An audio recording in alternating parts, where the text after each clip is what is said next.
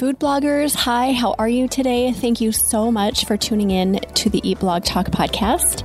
This is the place for food bloggers to get information and inspiration to accelerate your blog's growth and ultimately help you to achieve your freedom, whether that's financial, personal, or professional. I'm Megan Porta, and I've been a food blogger for over 12 years. I understand how isolating food blogging can be at times. I'm on a mission to motivate, inspire, and most importantly, let each and every food blogger, including you, know that you are heard and supported.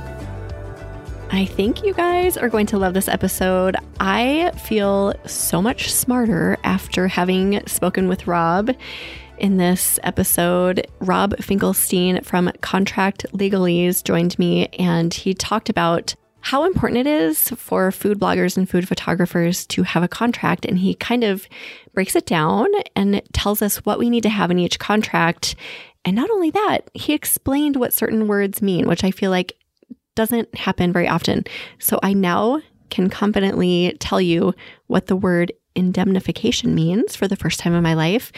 And I'm hoping that after you listen to this, that you will have some of that knowledge that we should all probably have as well. So enjoy the episode. This is episode number 390, and it is sponsored by RankIQ. Eat Blog Talk is here to support you at every stage of your food blogging journey to help you accelerate your blog's growth so you can achieve your freedom. We offer many services that will help get you on the right path no matter where you're at in your journey. Don't forget to check out our free discussion forum at forum.eatblogtalk.com. Go there to connect with like minded peers, to learn and to grow, and to share any wins that you have. Our signature service is our mastermind program. We are currently accepting waitlist submissions for 2024. So if you want to get on the list for this year long experience starting in January 2024, definitely do that now. If you are not quite ready for that investment, the Mini Minds program might be for you. It is a six month program that will help you achieve your goals and overcome any obstacles that are holding you back. And if you're up for getting together in person with some like minded food bloggers, consider coming to one of our in person retreats in 2023. This is a great way to get to know your fellow food bloggers really well in an intimate setting, to learn a ton about food blogging in a short time frame and to eat some delicious food that you will never forget. Go to eatblogtalk.com forward slash services to get all the information about all of our services. Rob Finkelstein is a lawyer practicing for over 20 years in New York City. In 2017, Rob decided to pursue his passion of baking and went to culinary school for pastry arts. After graduating, not wanting to leave the law, Rob got started blogging at cinnamonshtick.com, which was also his entry into food photography. He worked with a number of brands and came to represent lots of food bloggers and food photographers in connection with their contracts and business setups. They all inspired Rob to create an online course about contracts specifically for food photographers. Hey, Rob, thank you so much for joining me on the podcast today. How are you doing? I'm doing well. Thank you so much for having me. Yes, I'm excited to chat about everything legal issues with food photography. But before we get into it, do you have a fun fact to share with us? Sure. So I kind of like pride myself on having a like sixth sense in that wherever I am in the world, I just tend to find really good bakeries. And mm. and that I mean, you know, nowadays we have the internet and people can Google and find out, but like I've had this my whole life, like pre internet. when I was in Cartagena on a cruise, we were there for like a day, like 15 years ago, and I had no internet access or anything then. And I just like, I could just sniff it out. Like I just know where to go. And saying that makes me feel like, you know, I don't think it's as as crazy as if you saw the movie Mean Girls, Amanda Seyfried's character at the very end, where she like is outside in the rain, grabs her chest, and says, There's a 50% chance that it's raining. I think my sixth sense is a little more well tuned than that, but who knows? Maybe that's that's the extent of it. so, can you explain it at all? Like, what is it? How do you know? I don't know. I think just because I am like a carb addict and love to bake, and I, it's just like my passion, and I just, I just, it's, I don't know. It's like, it's a lot of factors, you know, like the presentation of the bakery itself and how the products look just from, you know, looking from the outside before you even enter the bakery. I just, mm. I don't know, it's like a hmm. gut feeling. have you been, to, have you explored bakeries in Chicago? I have not. Oh my gosh. Okay, so I'm I live in Minneapolis and I'm really embarrassed to say that I don't know of many bakeries here. So you need to come to Minneapolis and tell me where to go. But I have been to Chicago. I have a friend who's a baker in Chicago area and she took me on this tour one day of like 10 bakeries and oh my gosh there are some good bakeries there so if you ever get the chance maybe when you're at Tastemaker go explore some of those they're so good yeah maybe I'll stay an extra day just to go bakery hopping oh you really could you could make it a whole day it would be worth it especially since you're a bakery lover that's my kind of day yeah and actually I will do some pre-research for you and share some of those with you before Tastemaker because I think, yeah, I think it would be worth your while. So fun oh, to know awesome. that. yeah. But we're here to talk about a completely different topic. We're talking about legal issues that food photographers should consider. And being a food blogger, I think most people listening are food bloggers. So by default, you are also food photographers. So Rob has some really pertinent and great information to share with us about everything we need to know. So, do you just want to dig in, Rob? What where do we start with this? Like what is the first key point that we should keep in mind being food photographers? So, before we even get to a key point, I do have to say one thing just because I am a lawyer and I'm always wearing my lawyer hat. I just, you know, for everyone listening, you know, I am a lawyer, but I'm not your lawyer. Everything I'm going to say here is really just informational, educational purposes. So, now that we got that out of the way, let's dig in. I mean, truly, anyone, and this doesn't just pertain to food photographers or food bloggers, really, anyone in business, you should have a contract. And I think it's so important for people to understand that. I think. I think you know people get very nervous about contracts. They don't understand what they say, and they just you know because of that shy away from it and and whatnot.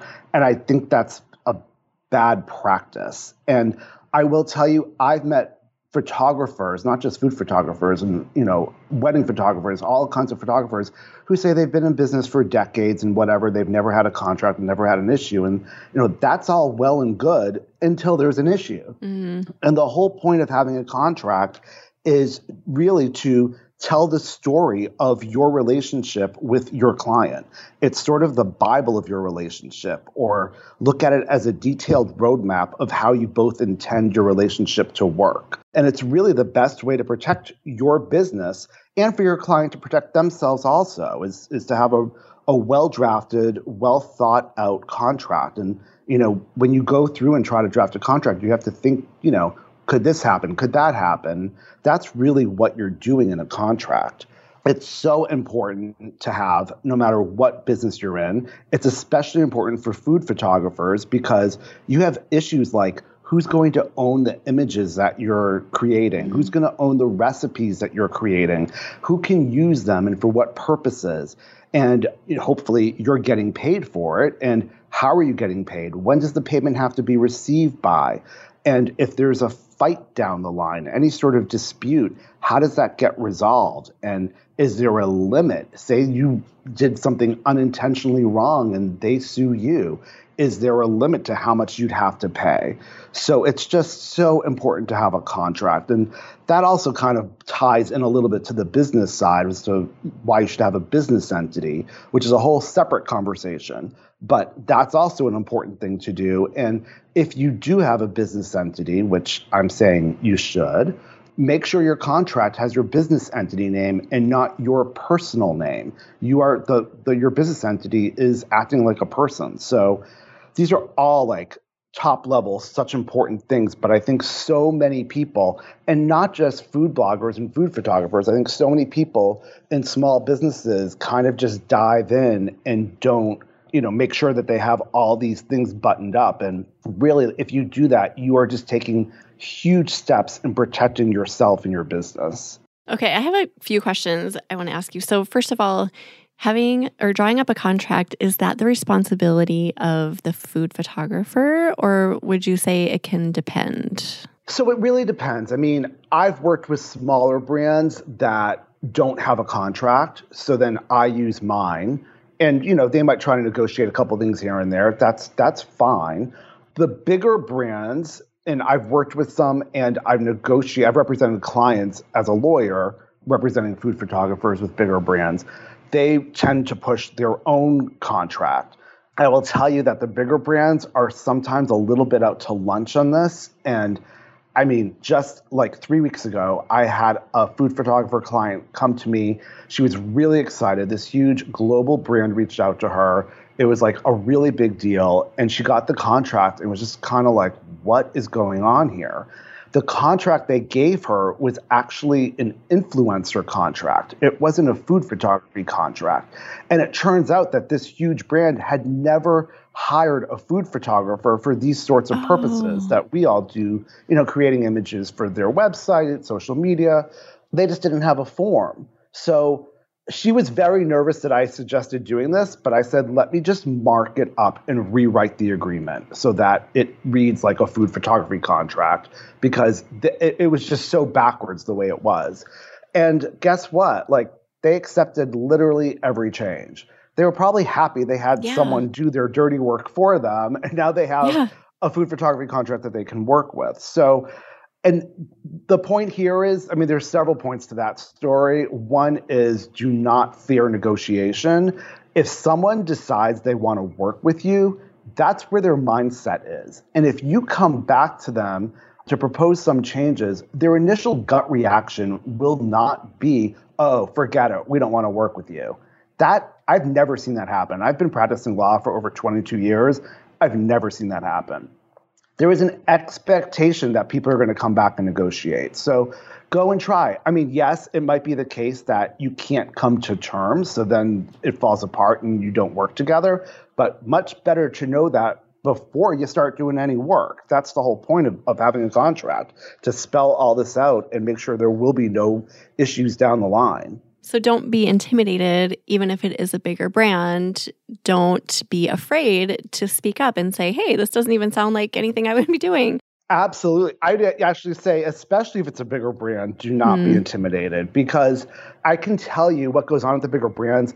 Oftentimes, they're hiring out like an outside agency to deal with this stuff and to find people like us to do this work. And it's the agency that's doing this sort of negotiation. And there is a disconnect there, I think, between the agency and their client, the big brand. And I think people need to be mindful of that. And listen, nine times out of 10, the people you're negotiating with are not lawyers. They're they're marketing right. people. And yes, they have some experience doing this, but they don't know all the legal stuff behind it. And sometimes they'll, I mean, I know this from experience. Sometimes they'll just say, okay, fine, I don't want to have to go to our legal department because that's going to tie this up for another month. And we just need to get this going. So we're just going to agree to it. Sometimes that happens. So just, I mean, honestly, anytime you're negotiating anything, do not fear. Go try to negotiate. The worst they'll say is no. And if for some reason they say, oh, forget it, we don't want to do business with you, they're not a good client right, you. Right, right, right. Not a good fit anyway. I've never heard of that happening. I mean, there's an expectation that people are going to come back and negotiate. I feel like there might be some people listening who are in the boat where they are working with clients or brands and they haven't established a contract or anything, but they need to maybe go do that. What is what do you do in that case when you're already kind of in process with it and you know you need to go back and write a contract? Does that make sense? Yeah, absolutely. It's a great question. And I am aware of many food photographers who are operating like that. It's kind of been like a handshake and a wink. And thankfully, for however long that's been going on between that food photographer and that client, there have been no issues. But that's the whole point. What if there's an issue? And that's why you need a contract. And you know, there's nothing wrong with saying, "Listen, hey, client, it's been such an amazing experience working with you. I you know I really appreciate the business and it's been wonderful, but I feel like we really need to button this up into a more formal relationship. And you know, here's my proposed contract." and send it to them and you know and negotiate whatever you have to do and, and get them to agree to it and sign it because it's just going to benefit both sides at the end of the day. And the advantage for you in doing that as a as a food photographer that's, you know, already has an established relationship with the client, use your own form because you're not going to give them a form that's completely one-sided in your favor. But you can have some terms in there that sway to your side, and let's see if they negotiate it. You never know. They might just say, okay, this, this works for us, and, and, and agree to it. And that kind of brings me to another point that I think is so important. It's so critical for all of us to have our own contract to work from. You also need to understand it. You need to know what every word means. I'm not saying you need to go get a law degree, but you just need to understand the mechanics of it and have a general understanding of what the provisions mean and how they work together. Because once you do that, when you get a contract from, let's say, a big brand, because they they want to force you to use their contract, they won't even consider using yours. You can at least read theirs and have an intelligent conversation with them about some of the provisions and give a little pushback on your own. I think that's so important. I mean, you know, in an ideal world, everyone would have a lawyer to do this for them, but for food photographers, that's really cost prohibitive to do for every single negotiation. So that's why I think it's so important for food photographers to get that education and know what it is that they're reading, understand it. That gives you a basis to negotiate with the brand. How do we educate ourselves on that? Because I have contracts, and when I read through them, there are places, Rob, that I don't even know what it's saying. I'm like, hopefully that's good. So, how do we educate ourselves on that? No, and I totally hear you. I mean, you know, if I had not gone to law school, I'd be reading the stuff saying, what is all this gobbledygook? And that's actually a nice segue as to what I just did. I just launched an online class for food photographers called Understanding Food Photography Contracts, where I give you my form food photography contract and we go through it in oh, very amazing. detailed discussion about literally each and every word. And I go through the entire contract, explain what these words mean. I include a glossary of terms so that you can look at them and understand what some of these words mean, like indemnification. That's not a word that people use in yeah. common speak. It's a word that lawyers use constantly. So it's an important word for for anyone in business to really understand. So I just launched this online course that goes through all that. I'm hoping that people will find it useful. I'm told by many food photographers who I've represented, they're all the ones who put the idea in my head. So I'm hoping that it, you know people will will hop on board and appreciate it and and learn something from it because I think having I think this form that I did is very well drafted. It's well thought out. I worked with a lot of food photographers in developing it. And I think it's useful because it gives you the education you need so that you can go look at someone else's contract and get the basic gist of it. There might be some different words here or there, of course, but if you get the general understanding and you understand, oh, they want to license this for this purpose, not that purpose, it might not be the same as that language in your form agreement, but you have enough of a base to say, oh, I understand what they want, and sure, that's fine, or no, that's not fine, and you can go back to them and negotiate. That is so smart to do that, just to educate food photographers in general, all across the board, on what the words even mean. If I, we'll put all of this information in your show notes page, but do you want to just tell people where they can go to find that real quick? Oh, sure. It's the website is contractlegalease.com. That's the name of the entity that I formed to, to do all this.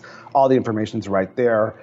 I also have a couple of other. So it's it, listen, people sell forms or people have free forms online. I did not want to just offer a food photography contract out there and put that up for sale. I think it's meaningless if you do not understand what it says. Because the bottom line is is that regardless of how many clients you have even if you have just one client that you do work for consistently each job is different. There are different demands. There are different things the client might want. They might not want you know you to be able to use anything you create on this one job but the next month for something else they give you they might say okay fine you can put it up on your website your social media and whatever it changes. It's a fluid situation. Your contract necessarily needs to change for each situation. And the situation, yes, that differs client to client, but that can also differ job to job for the same client. That's why I think it's so important to have an education of what these words mean and how they all work together. So on my website, contractlegalese.com, I have, you can purchase the course. And there's also a couple of bundles where if you get that understanding through the class of what these things mean, I felt more comfortable providing forms for other things. So I also have a form for an LLC operating agreement that's really geared towards small business owners and food photographers specifically. And I also have a terms and conditions for a website up there, which is really just geared to a food photographer, food blogger. I thought you have just such a different way to go about this. Like education is so important, helping people understand what they're even doing and then providing the contracts. I absolutely love it.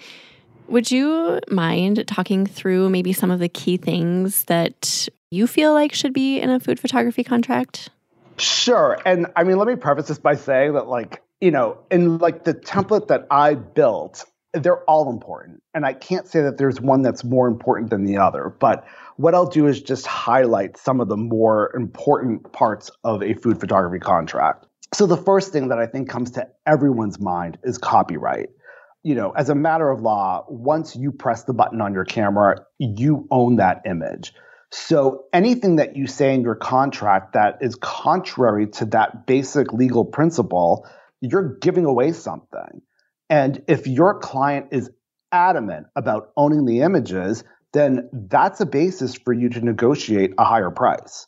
I mean, I can't really think of an instance of why a brand or a client, you know, maybe it's a restaurant, whatever, whoever your client is, would need to own the images outright. But that's kind of your hook to say, okay, well, then you got to pay up. I mean, if the price is right, sure, you can own it. But that's an important thing to keep in mind. And the real point there is that as a matter of law, you own it. That's what copyright law is. When you press the button, it's your image. And so that's that's really the basis for negotiation. And that takes us to the next important point, which is licensing. You know, assuming that you're going to continue ownership of your image, licensing is really what can the brand use those images for? and for how long. And this is where you spell it all out. And you know, where can they use them? Can they use them on all social media platforms? And my advice is always to get as specific as possible in the contract. I would never just say that the client can use, you know, whatever images on social media. I would spell out which platforms. So if it's just going to be like Instagram and Facebook, then spell it out. Because what happens if they also say, oh, well, we want to use it on TikTok? maybe you want to up the price a little bit if they're going to do it on a mm-hmm. third platform or some other platform on top of that. Those are all ways for you to get more money. And the same thing with the licensing to the extent that it's just a, a term.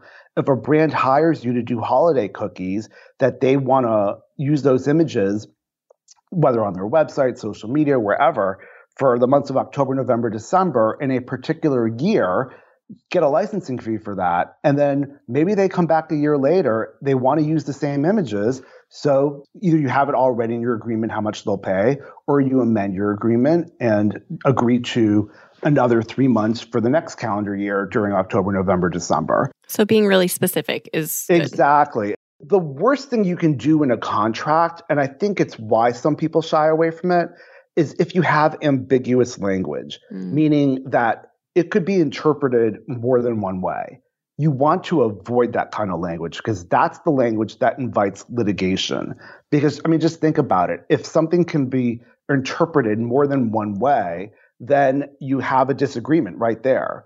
And so the odds are more likely that there'll be a fight down the line. Mm. So, I mean, and I use that example by saying social media that's a little bit ambiguous because you're right. giving them free rein of all the platforms. Whereas if you get very specific and say which platforms, there's no room for error. There's no room for confusion or anything like that. Mm, that's a good point. And who knows, some a new social platform could pop up between now and a year from now, and then maybe you know that would cover that even. So you just and say that does happen. So, okay, great. So then maybe that new platform takes off and people are excited about it and the brand wants to, you know, use stuff that you're whatever you created for them there. That's that's great. Enter into an amendment to the agreement and put in an additional price for that and it's a win-win. Taking a really quick break from the episode to chat about RankIQ, my favorite keyword research tool that is made just for bloggers. If you are looking for a more efficient way to do keyword research in 2023, and you're looking for a way to open up space in your business so you can work on other projects that maybe have been sitting on your to do list for ages, I will share a strategy that worked really well for me in 2022. It required four months of intensive work and has produced a nice, fruitful crop of blog traffic and revenue. During those four months, I published 57 blog posts, all of which were run through the RankIQ keyword research tool and optimizer, and most of which were non recipe content. So they did not require recipe development, cooking, or photography. My blog traffic was up year over year, up to 64% at times during all of 2022 2022. Now, here in 2023, my traffic is up 33% from last year. I laid some powerful groundwork and it is still gaining momentum. Go to rankiq.com to check it out for yourself. Now, back to the episode. Oh, this is good. I just knowing like having specific dates, platforms, like really specific things in mind as you're writing your contract.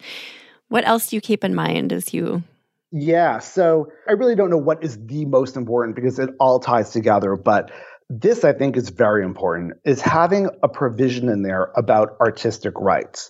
The bottom line is if you are a photographer, you're really an artist. And it's the same thing if you're developing recipes. If your if your contract is just for recipe development, and no photos, it's the same thing. And, you know, I think it's so important to have a provision about artistic rights to say, you are an artist. This is your, your vision of how you do this work. They've looked at your portfolio and they've, I would put in the agreement that they've seen your portfolio and they know that whatever you're going to create is going to be consistent with your portfolio. That sort of language is so helpful because if they come back to you and say, oh, you know, the right side of the image is a little dark, or we don't like the fork in that place, that is what I kind of call subjective nonsense. And I would push back and say, no, like that, this was my my vision for this work, and this is consistent with my portfolio, and I'm not going to redo this. But that also begs another important thing to add into your contract is make sure you include a fee for doing any reshoots if they are going to invoke what I call the subjective nonsense, you know, unwritten provision, then they got to pay. You know, they got to pay for it. We all know it's time consuming to, you know, get a good shot and then to edit it. And you know, if they want you to redo it, you might have to, you know, remake whatever the recipe was. Like it's going to be a lot of time and energy. So I always include a reshoot fee. Mm, that's something I did not, I failed on that one early on in my food blogging journey. And it still haunts me. It was a horrible situation. I would not recommend going through that for anyone. So, yes, I think that is a huge key point. Okay, I have a question, Rob. Can you explain the word indemnification, please? Basically indemnification means it's it's such an important provision. It's in probably every contract that if you ever have occasion to read any contract outside of food photography there's probably an indemnification provision. It's one of those like sort of boilerplate legal provisions that's in there. What it means is that the other party has an obligation to step into your shoes and defend any lawsuit brought against you, pay your lawyers, or pay and or pay any damages that could be assessed against you in court. The point of it is, and I'll try to give like a food photography example. What if you're hired as a food photographer to do recipe development and, and create all these images? And your client, this big brand, says, in the images, we want you to use this product also. And so you just say, okay, well, this is what my client wanted. Sure. What if it turns out that your client did not own the rights to that product mm. or they don't own that product at all? They have nothing to do with it. And the actual owner of that product gets wind of it and then finds out that you're the one who took the photograph. You're susceptible to a lawsuit there. So, you know, what's going to happen there? You did this because your client told you to. You took direction from them. I include language in my contract that that provides for this situation and requires your client to indemnify you, step into your shoes, and kind of guard you with a sword and shield and pay all the damages because they're the ones who caused this. They caused you to get sued because they insisted on you using this other product. Oh my gosh. That was the best. I totally understand it now. Thank you so much. Oh, good. I can go to bed and just, yeah, mission accomplished today. You have indemnification dreams. yes. Oh gosh, yeah. It's such an important thing. And I mean, listen, I think in our world, in food photography world specifically, I think it's a rare instance where it will need to be utilized, but that's the whole point of a contract. Right. You never know. You're kind of laying the groundwork for any possibility, regardless of how likely it is to happen. Yeah. Anything else in the contract that you want to touch on that you feel should be there? Yeah, I guess there's really two more things that go hand in hand. One is a limitation of liability. What that means is you're limiting the amount of money you would have to pay if you, whether intentionally or unintentionally, do something wrong and get sued. You know, say say you're allowed to post your the images that you created for a brand on social media, but in your description of it, you infringed on someone else's trademark and it opens up a whole door and causes some some damages maybe someone files a lawsuit anything could happen your client could say that you breached the agreement for some reason. And so, what does that mean? I mean, you have an indemnification obligation to them, probably, because going back to indemnification, it's usually a reciprocal thing, meaning you both indemnify each other if a third party comes out there. So that's that's frightening for a small business owner like us, which again is also why you should have a business entity. But the whole point of the limitation of liability is to put a ceiling on how much you'd ever have to pay out. And there are, it gets a little nuanced. I go into this in a, a much greater detail in my course. Sometimes, you know, the indemnification provision gets excluded from the limitation of liability because they want to make sure that they're made whole. If you have to indemnify them, it shouldn't be subject to a limitation. But you can put in language saying that, you know, for any sort of fight between us, you and your client, the most in damages you'd have to pay is $500. Mm. You can do that. And if they agree to it, that's wonderful. I mean, that's a re- you can make that reciprocal too, so that the most they'd have to pay if they do something improper is the same. But you have to be more thoughtful about it because what if you create an image for them that under your agreement they're permitted to use for only three months of the year and they go and they use it for like nine months? they've now breached the agreement. But if you've agreed to a limitation of liability that's reciprocal, the most you could get is that $500 if that's the limit. So you have to, ah. it's a balancing act and you got to walk a fine line and really think it through. And again, I go through this in much more detail in my class. Yeah, I feel so much smarter all of a sudden. Thank you, oh, Rob. Good. okay, what is the last? That's, that's, the best thing I could hear. And the, that's the last yeah, that's your whole objective, right? To yeah, educate us, make us feel smarter.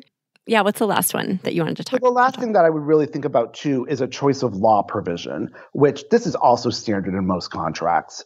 Um, put in a provision that says in the event of a dispute, and by dispute, generally that means litigation, you're someone suing the other party, put in a provision as to what state or what country's laws will apply. You can get, if you don't have a statement to that effect, because everyone, especially, you know, in today's world, people are all over the world. And it's, you know, back like 100 years ago, everyone who was doing business were basically in the same vicinity if I was in New York City, I was probably working for someone in New York City. So any fight would be under New York law and it would be filed in a court in New York. Those are like, those days are so long over. So it's so important to think about, you know, what would happen if there's going to be a dispute, if my client's going to sue me or I have to sue my client. You know, if I live in Nevada and my client's in Virginia, what's going to happen? And you spell that out in the contract. And I generally, as the smaller entity, being a food blogger, a food photographer, I put in the state where I live because it's going to be expensive for me to hire a lawyer in some state where I don't know anyone. And if I have to go there to testify or do anything legally, then I've got to travel. And usually that argument goes well with brands. to say, listen, you're the Goliath, I'm the David, so you have deep pockets, you're all over the world. You can come to Nevada. There's no reason why you can't. Yeah. So it's and that's you know as to which state's law will apply that's so important because you can get into a whole separate litigation over which state's law would apply. It's a costly and stupid fight to have when you just put a one sentence statement in your contract saying this the laws of the state of Nevada will apply to the interpretation of this agreement. What if nothing is set for where the or which state's laws apply? Does it default to one or is that No, it's a very it's a very complicated legal analysis. Oh boy go through and it ends up being very costly. Sometimes, you know, more often than not, the court can make a decision, but it's dependent on so many factors like where both parties are located, whether you're doing business in that state, and whether you've ever entered that state. There's there's so many things that the courts look at and it's kind of like a weighing all the factors together. And sometimes it's pretty cut and dry and a court can make a decision very quickly, but sometimes it's not. And the, the longer it takes and the more fighting there is just over that issue gets very expensive. And you can easily nip that in the bud by just putting the statement in your contract.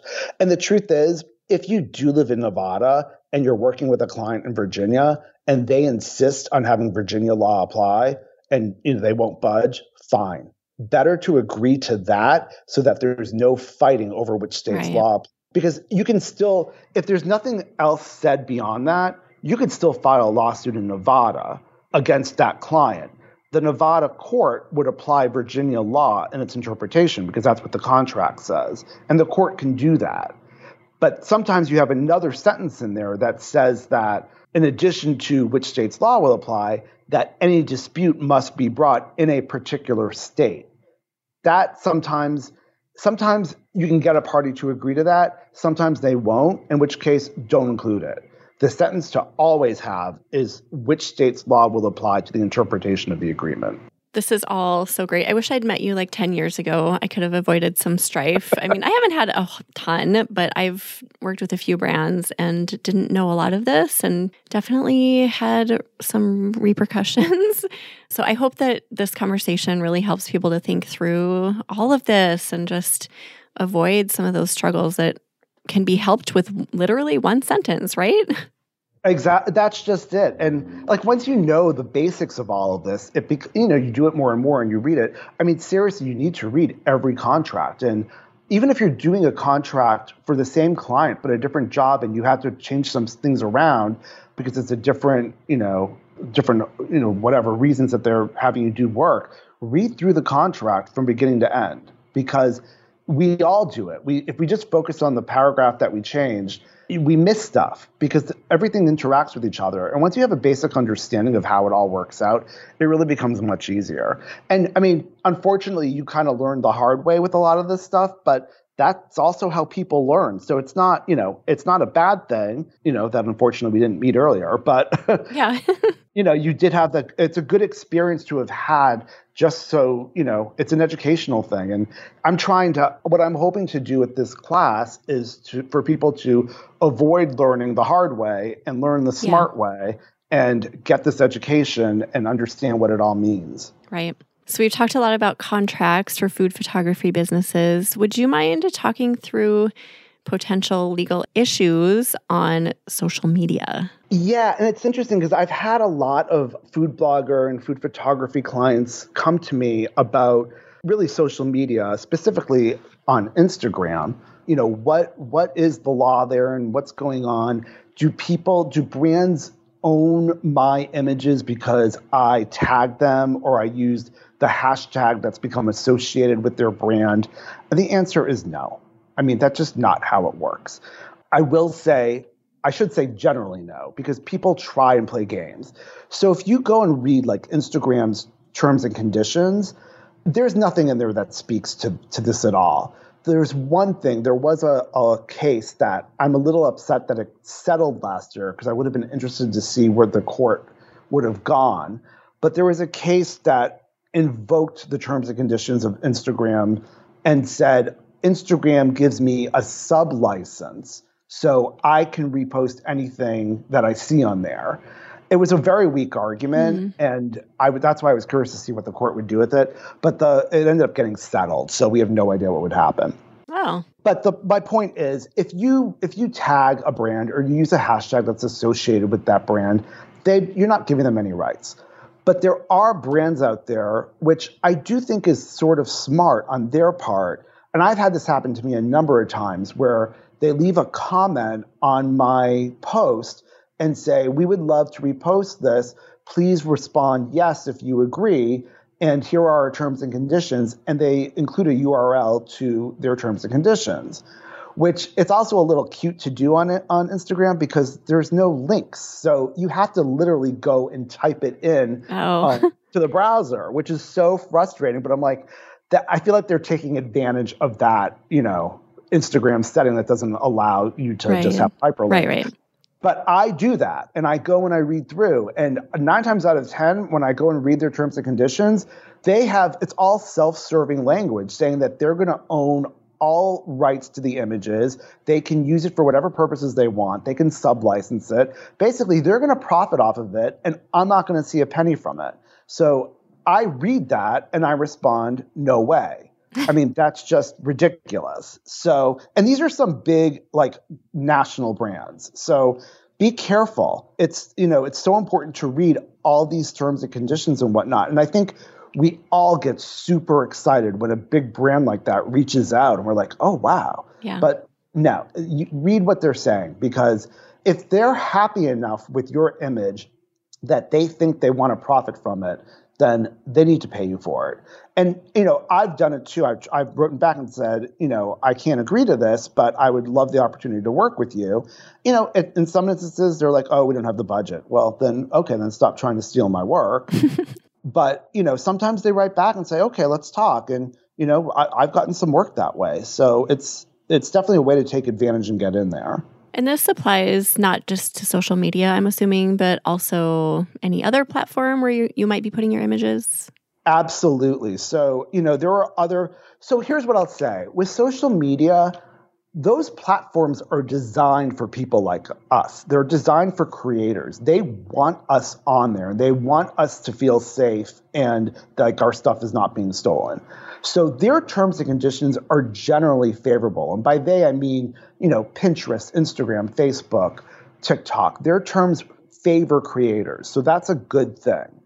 But there are other websites out there, just to name a few, like Food 52 or the Feed Feed.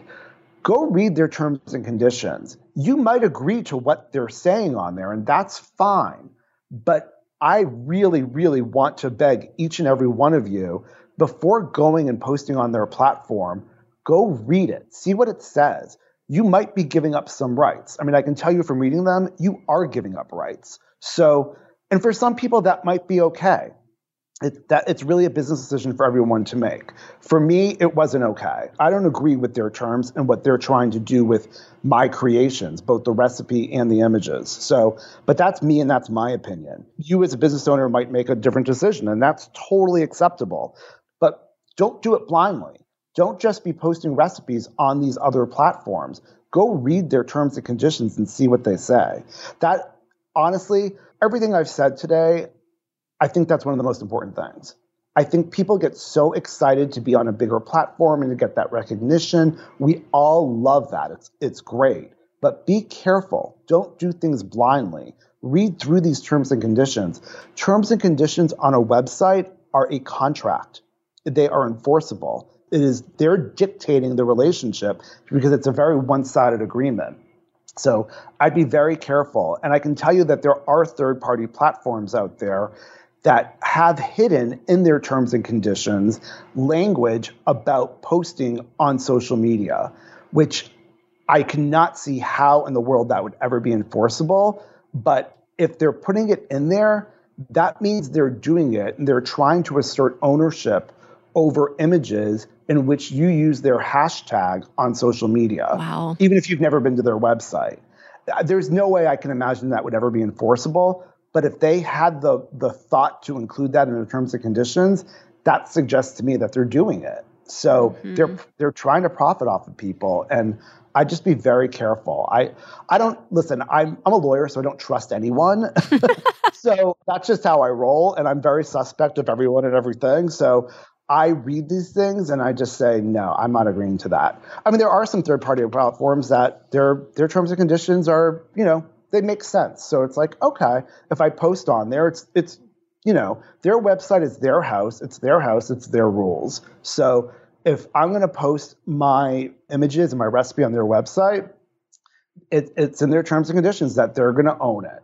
Okay, so the way I avoid that is I don't post it on their website. It's just that simple. Wow, this is enlightening, Rob. I, yeah, I feel enlightened and also kind of skeptical now of I, I think as food bloggers we a lot of us are not lawyers like yourself. So we're very trusting, like, oh, well, they've got our back. They have our best interest in mind. But that is not necessarily the case. So just read those terms and conditions. I have maybe once read terms and conditions.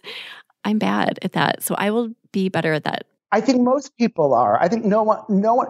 I will tell you, when I first started this, I didn't read the terms and conditions because I was so excited to like right. be dipping my toes into this lake, and I was like, oh my god, like you know, this this big whatever reposted my thing, and I, I didn't think about it. It took me a, a, little bit of a year or so of doing it. But I was like, you know, I should really see what these terms and conditions say. None of us think about it. Yeah. I mean even me as a lawyer, I didn't think about it at first, but yeah. it's so important. That's why we're having this chat, just to bring it to top of mind and and not to feel bad about it, but to consider it next time exactly. we have the opportunity. Is there anything we forgot? I feel like this was such a good conversation, but let me know if we've missed anything. I think that covers everything that I was hoping to address. I mean, listen, there's so much more, and that's why I yeah. created this course. So you know, and I go into the social media in much more detail as a bonus section to my course. There's a lot there. You can, if you go to the, the contractlegalese.com website, you can pull up the whole curriculum there. So you see everything that I talk about in the class. But there's, there's really so much to know. And I think what I'm hoping with this course is to get out there is once you get this little bit of education, I think it's going to arm each and every food photographer and food blogger out there to be more confident. And I think this also begs the question with that knowledge and that confidence, I'm hoping it will help all of us negotiate better fees.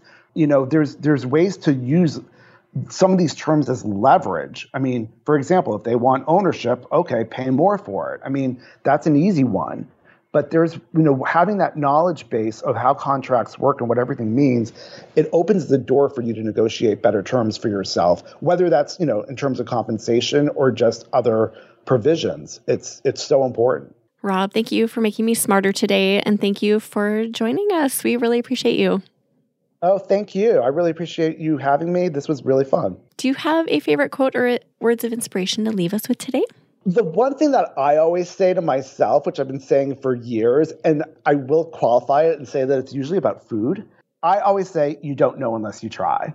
And yeah, I usually say it about food. I'm like, oh, I should try that. I don't know if I like it. but I really, that's kind of my mantra in life lately that you don't know unless you try. I mean, listen, I put myself through culinary school while running my law firm because it was just a passion I had and I always wanted to do it. And it was just like, you know what? I won't know if I like it unless I try it. And, you know, I did it and it, it's kind of like how I've gone. And after culinary school, I started my, my blog because I don't know unless I try. And I took a food photography course and I started this online contracts course because I don't know unless I try. And, you know, if it all works out, great. If not, all right, at least I know I tried.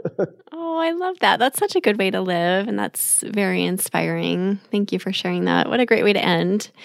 We'll put together a show notes page for you, Rob. If you want to go look at those, you can go to eatblogtalk.com forward slash contract legalese. And we will put all of the information about Rob's course in there and everything else we've talked about today.